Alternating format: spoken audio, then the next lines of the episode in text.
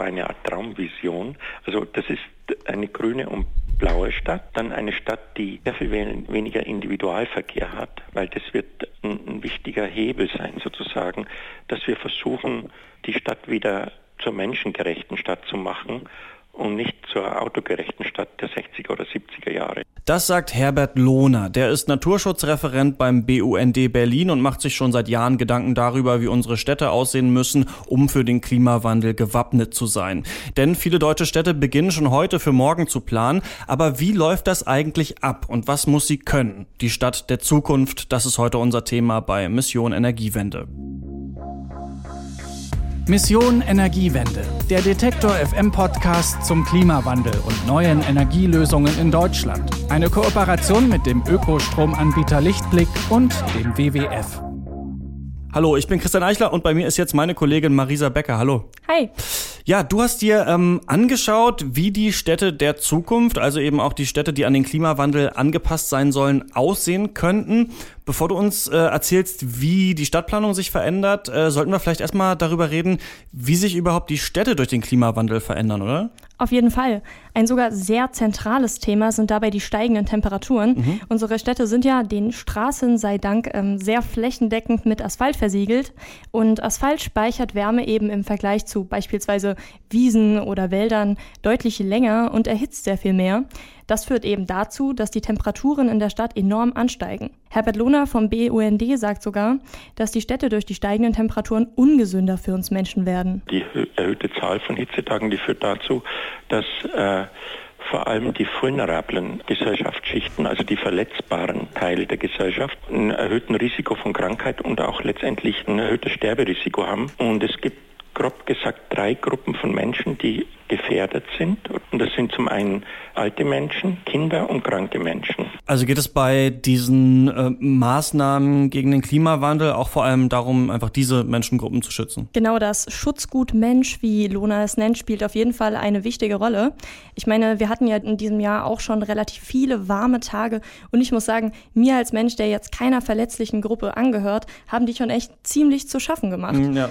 Und wenn man dann ohnehin Herz-Kreislauf-Probleme hat, dann kann so ein heißer Tag sogar das Sterberisiko erhöhen. Also, also müssen sich quasi die Städte was überlegen, um gegen die zunehmende Hitze in der Stadt dann vorzugehen. Was für Ideen gibt's denn da? Eine Idee, bei der viele Städte bereits in der Umsetzung sind, sind sogenannte Kaltluftschneisen. Und was das ist, das hat Herbert Lohner vom BUND mir erklärt. Kaltluftschneisen sind zum einen äh, lineare Strukturen, die Grün in die Stadt bringen und zum anderen können auch Parks oder Grünanlagen in der Stadt temperaturregulierend wirken, also abkühlend wirken. Die Kühlfunktion solcher Grünanlagen, die wirkt in die randliche Umbauung so grob 200 bis 300 Meter.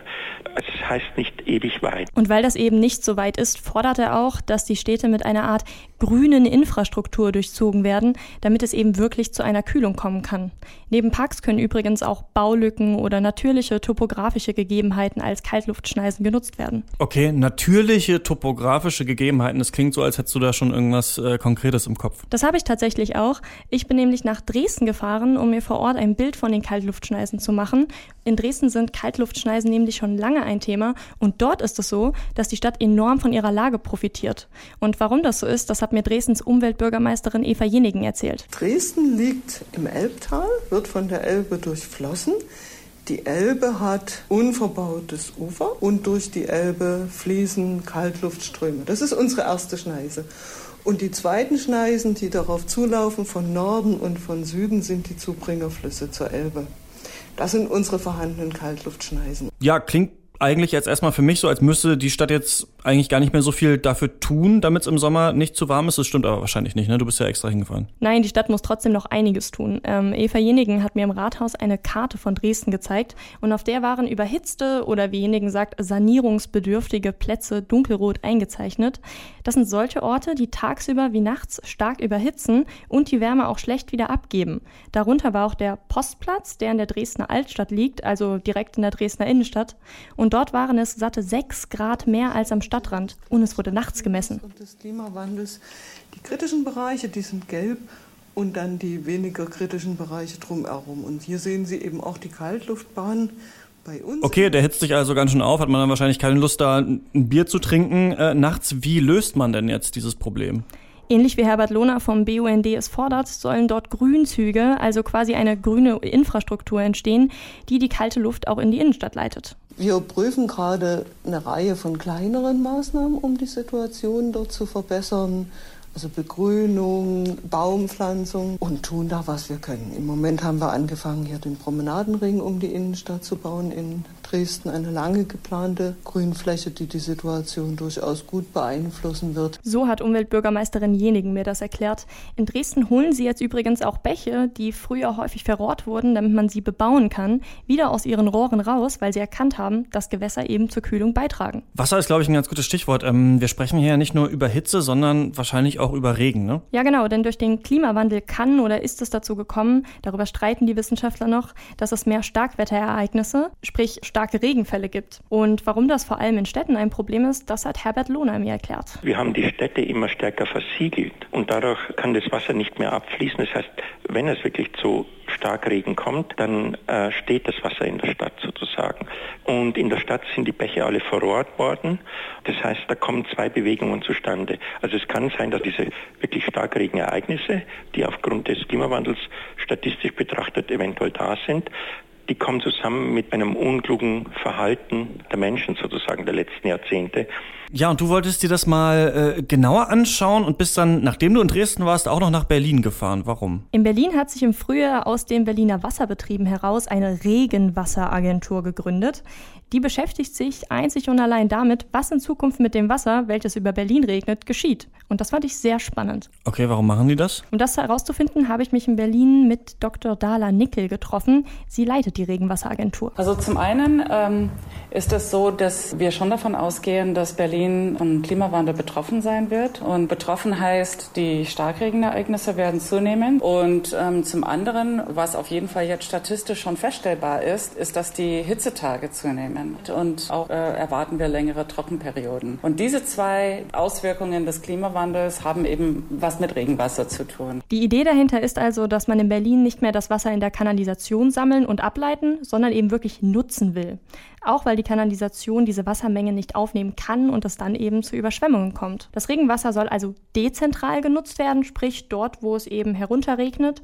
Und das voranzutreiben hat sich die Regenwasseragentur eben zur Aufgabe gemacht. Das ist übrigens anders, als es sich jetzt vielleicht anhört, ein sehr, sehr kleines Team aus drei, vier Leuten. Okay, das verstehe ich aber immer noch nicht so richtig. Also man will das Wasser nutzbar machen, aber dezentral. Also was passiert dann mit dem Wasser oder wie soll das gesammelt werden? Man kann das ja nicht einfach irgendwie aufsaugen. Tatsächlich ist das so ganz grob gesagt der Plan. Dr. Nickel wie auch andere sprechen da vom sogenannten Schwammstadtkonzept. Also die Schwammstadtidee heißt, man versucht das Wasser, äh, was runterfällt, erstmal aufzunehmen zwischenzuspeichern und dann letzten Endes es wieder abzugeben, wenn äh, wieder Kapazitäten dafür da sind oder wenn es wärmer wird, äh, dass es wieder verdunstet und wieder in die Luft übergeht. Also diese Idee, dass das Wasser gespeichert wird wie in einem Schwamm. Okay, und wie kann man sich das genau vorstellen? Da gibt es verschiedene Möglichkeiten. Einmal gibt es Versickerungsmulden, die das Wasser aufnehmen. Die sehen dann, wenn es geregnet hat, aus wie kleine Bäche. Aber auch durchlässige Bodenbelege wie Sand oder Dachbegrünung helfen eben, das Wasser aufzunehmen und versickern zu lassen. Unter durchlässige Bodenbelege werden auch sogenannte Rigolen eingebaut. Die kann man sich vorstellen wie bierkastengroße Schwämme, die unterirdisch aneinandergereiht werden, um das Wasser aufzunehmen. Also es ist dann quasi wie so ein riesengroßer Küchenschwamm. Mhm. Und ähm, Rigolen haben nämlich eine relativ hohe Speicherkapazität und nehmen sehr viel Wasser auf. Und die kommen dann vor allem zum Einsatz, wenn der Unterboden nicht so viel Wasser aufnehmen kann und es sich dann stauen würde. Also damit das Wasser dann einfach ja, langsam in Schritten an den Boden abgegeben werden kann. Genau. Außerdem gibt es noch sogenannte Feuchtgebiete zur Quartiersgestaltung. Erstmal so ein Monsterbegriff. Gemeint ist damit aber zum Beispiel auch die Wasserfläche am Potsdamer Platz. Okay, über die habe ich mir äh, noch nie so richtig Gedanken gemacht. Also ich kenne die natürlich, sieht für mich eigentlich aus wie so ein ja, sehr großer, flacher Teich. Dahinter steckt aber tatsächlich enorm viel Planung. Das hat Dr. Nickel mir nämlich gesagt. Und das künstliche Gewässer ist gleichzeitig eine Reinigungsanlage. Also da gibt es, wo das Wasser reinfließt von den ähm, von den Häusern oder von den Straßen, von den Dächern, gibt es eine Art ähm, natürliche Reinigung äh, mit Hilfe von Schilfpflanzen. Und dann wird das Wasser im Kreislauf gepumpt damit es immer mit Sauerstoff angereichert wird und sauber bleibt. Und gleichzeitig sieht es einfach aus wie eigentlich geplant, um, um dieses Quartier interessanter zu machen. Und wenn es zu Starkregenereignissen kommt, kann der Wasserspiegel noch 30 Zentimeter steigen, bis es zu einem Überlauf kommt. Und damit sind natürlich die umliegenden Gebäude geschützt. Und das Wasser soll durch Verdunstung auch das ganze Gebiet um den Teich kühlen. Das funktioniert übrigens ziemlich gut. Als ich nämlich mit Dr. Nickel zum Teich gefahren bin, war es sehr, sehr heiß in Berlin. Und am Teich selbst war es dann ganz angenehm. Für so ein System. Und guck mal, heute ist jemand auch drin und reinigt.